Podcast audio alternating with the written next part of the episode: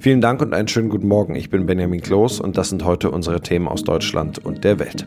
Wir berichten über die aktuellen Entwicklungen in der Ukraine und die Tarifverhandlungen für Erziehungskräfte werden heute fortgesetzt. Seit Tagen war eine russische Invasion in die Ukraine erwartet worden. Nun hat Präsident Wladimir Putin den Militäreinsatz gestartet. Russische Kampfflugzeuge fliegen, Panzer rollen. Der ukrainische Generalstab spricht von massivem Beschuss im Osten des Landes. Viele Menschen versuchen das Land jetzt zu verlassen. Die Lage ist unübersichtlich. Unterdessen hat die EU ein neues Sanktionspaket gegen Russland beschlossen. Christian Thiele berichtet aus Moskau. Die EU, die USA und auch Großbritannien antworten jetzt alle mit scharfen Sanktionspaketen. Wie reagiert da Russland drauf? Ja, trotzig muss man sagen. Hier in Moskau wird gebetsmühlenartig wiederholt, dass es in den vergangenen Jahren immer wieder Sanktionen gegen Russland gab. Das Land soll angeblich sogar gestärkt daraus hervorgegangen sein. Dann wird immer gerne auf den Käse verwiesen, den man nun selbst herstellt und nicht etwa aus der Schweiz einfliegt. Aber Moskau droht nun auch mit eigenen Sanktionen. Was das genau sein könnte, wissen wir nicht. Im Westen wird nun befürchtet, dass Russland sogar den Gashahn zudrehen könnte. Wie ist die Lage vor Ort in der Ostukraine? Ukraine? Naja, man muss mittlerweile sagen, unübersichtlich ist die Situation und die Lage im gesamten Land. Begonnen haben die russischen Truppen im Osten der Ukraine, aber gestern waren auch der Norden und der Süden betroffen. Und der Blick, der richtet sich auch auf die Hauptstadt Kiew. Viele haben schon gestern die Millionenmetropole verlassen. Es gab lange Staus. Die Leute sind nochmal einkaufen gegangen. Mein Kollege in Kiew, der ist am Abend auch in eine Metrostation geflüchtet. Die wurde als Luftschutzbunker eingerichtet. In Videos auch aus anderen Städten der Ukraine war dann zu sehen, wie die Leute dicht gedrängt da saßen in der Metrostation. Wie sehen die Menschen in Russland den Einmarsch in die Ukraine? Ja, in vielen Städten hier in Russland gab es am Abend Antikriegsdemos. Die Demonstranten, die sind wütend gewesen, dass Kremlchef Putin einen Krieg mit dem Nachbarn begonnen hat. Beide Länder, die sind ja eng über ihre Geschichte miteinander verbunden. Die Polizei, die ging jedenfalls hart gegen die Demonstranten vor. Es gab hunderte Festnahmen. Und auch im Internet, da ist die Solidarität mit den Ukrainern groß. Viele hier in Russland, die schämen sich auch, dass ihr Präsident diesen Krieg angezettelt hat. Besteht überhaupt noch Hoffnung, dass Russland einlenkt anfängt und den Krieg vorzeitig beendet, beziehungsweise was müsste passieren? Tja, mir fehlt gerade die Fantasie, was das sein könnte. Putin scheint zu allem fähig zu sein. Auch wenn man hier in Moskau immer wieder betont, bereit für die Diplomatie zu sein. Doch das glaubt im Westen keiner mehr so richtig. Das Vertrauen, das ist ähm, ja komplett zerstört. Viele, mich eingeschlossen, haben so einen großen Angriff auf die Ukraine für wenig wahrscheinlich gehalten. Ich muss sagen, wir haben uns geirrt. Die Staats- und Regierungschefs der EU haben einem umfangreichen Sanktionspaket gegen Russland zugestimmt. Die Strafmaßnahmen betreffen unter anderem die Bereiche Energie, Finanzen und Transport. Zudem soll es Exportkontrollen für bestimmte Produkte sowie Einschränkungen bei der Visapolitik geben. Sarah Gaysadeh berichtet aus Brüssel. Hier in Brüssel wird betont, dass es bei den Sanktionen nicht darum gehe, russische Bürger zu treffen. Ziel der Strafmaßnahmen seien diejenigen, die Putins aggressive Politik unterstützten. Kanzler Scholz und seine EU-Amtskollegen haben auch beschlossen, dass noch ein weiteres Sanktionspaket gegen Russland vorbereitet werden soll. Dabei soll es auch um Strafmaßnahmen gegen Russlands Partnerland Belarus gehen, wegen dessen Unterstützung für den Angriff auf die Ukraine. Auch die USA reagieren auf den Krieg in der Ukraine. Nach der russischen Invasion hat Präsident Joe Biden weitere harte Sanktionen gegen Russlands Finanzbranche und den Technologiesektor angekündigt.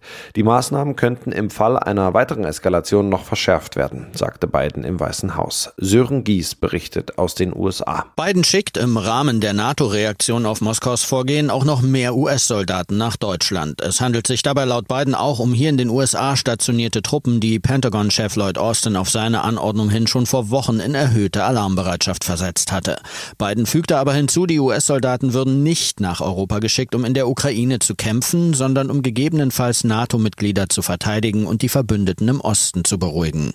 Das Pentagon hat nach eigenen Angaben derzeit mehr als 90.000 Soldaten in Europa.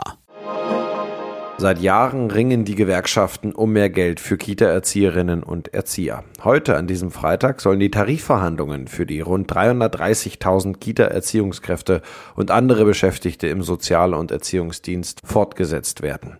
Die Gewerkschaft Verdi will Streiks möglichst vermeiden. Man wolle nur streiken, wenn es nicht anders gehe, sagte die Verhandlungsführerin und stellvertretende Verdi-Vorsitzende Christine Behle. Thomas Thonfeld berichtet aus Berlin.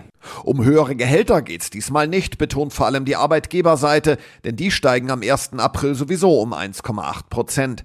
Die Gewerkschaften wollen aber erreichen, dass die Beschäftigten in der Kindererziehung und Betreuung und in anderen Sozialdiensten höher eingruppiert werden, was für die Betroffenen auch mehr Geld bedeuten würde. Und für die Arbeitgeber möglicherweise Kosten im dreistelligen Millionenbereich. Außerdem auf der Agenda ein Recht auf Qualifizierung, bessere Arbeitsbedingungen und mehr Fachkräfte im Sozial- und Erziehungsbereich.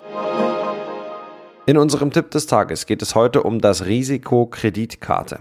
Der alte Sessel, die Rollschuhe, der Schrank von Oma, all diese Dinge können per Kleinanzeige ganz schnell ein neues Zuhause finden. Doch Verkäufer müssen aufpassen. Hinter manchen Käufern stecken Kreditkartenbetrüger. Ronny Thorau berichtet. Wie funktioniert die Betrugsmasche? Ja, Polizei und Landeskriminalämter warnen zum Beispiel vor dieser Masche. Ein Käufer meldet sich und sagt, er habe da bezahlen wollen, aber das sei leider fehlgeschlagen. Und dann kommt kurz darauf eine Nachricht, die so aussieht, als stamme sie vom Kleinanzeigenportal. Und da wird man dann aufgefordert, angeblich um dieses Bezahlproblem zu lösen mit dem einen Käufer, einen Link zu öffnen und seine Kreditkartendaten einzugeben, die dann natürlich der Betrüger abgreift. Und teilweise arbeiten die Betrüger da auch noch gezielt mit Ablenkung per Chat? Ja, die starten da manchmal einen Chat, der so aussieht, auch als würde ein Mitarbeiter des Kleinanzeigenportals mit einem chatten und einem helfen wollen, dabei das Bezahlproblem zu lösen. Und auch der drängt einen dann subtil mehr oder weniger dazu, doch jetzt bitte seine Kreditkartendaten einzugeben. Was macht man, wenn man darauf reingefallen ist und es merkt? Ja, schnell die eigene Bank kontaktieren. Vielleicht lassen sich auch bestimmte Zahlungen, die die Betrüger schon gemacht haben, noch stoppen. Oft muss man auch die Karte sperren und wenn man den Betrügern auch seine Zugangsdaten für das Kleinanzeigenportal gegeben hat, dann muss man die schnell ändern. Und am besten auch immer den Kundendienst des Kleinanzeigenportals informieren über die Betrugsmasche und eine Anzeige bei der Polizei erstatten. Und es wird noch von einer weiteren Masche berichtet, die sich gemeinerweise als sicher bezahlen tarnt? Ja, der sicher bezahlen Service meint ja eigentlich, dass Käufer für eine kleine Gebühr das Geld für einen Artikel erstmal an eine Art Treuhänder überweisen und der leitet dann das Geld dem Verkäufer erst weiter, wenn die Ware wirklich heil beim Käufer ist. Die Betrugsmasche läuft jetzt so, betrügerische Käufer sagen den Verkäufern, sie würden gerne sicher bezahlen nutzen wollen und dann fragen sie aber wieder nach Kreditkartendaten und Kontoinformationen des Verkäufers. Und da gilt einfach die Grundregel, Plattformen wie eBay fordern von Verkäufern nie Kredit- oder Bankdaten. Also da kann und muss man immer misstrauisch werden.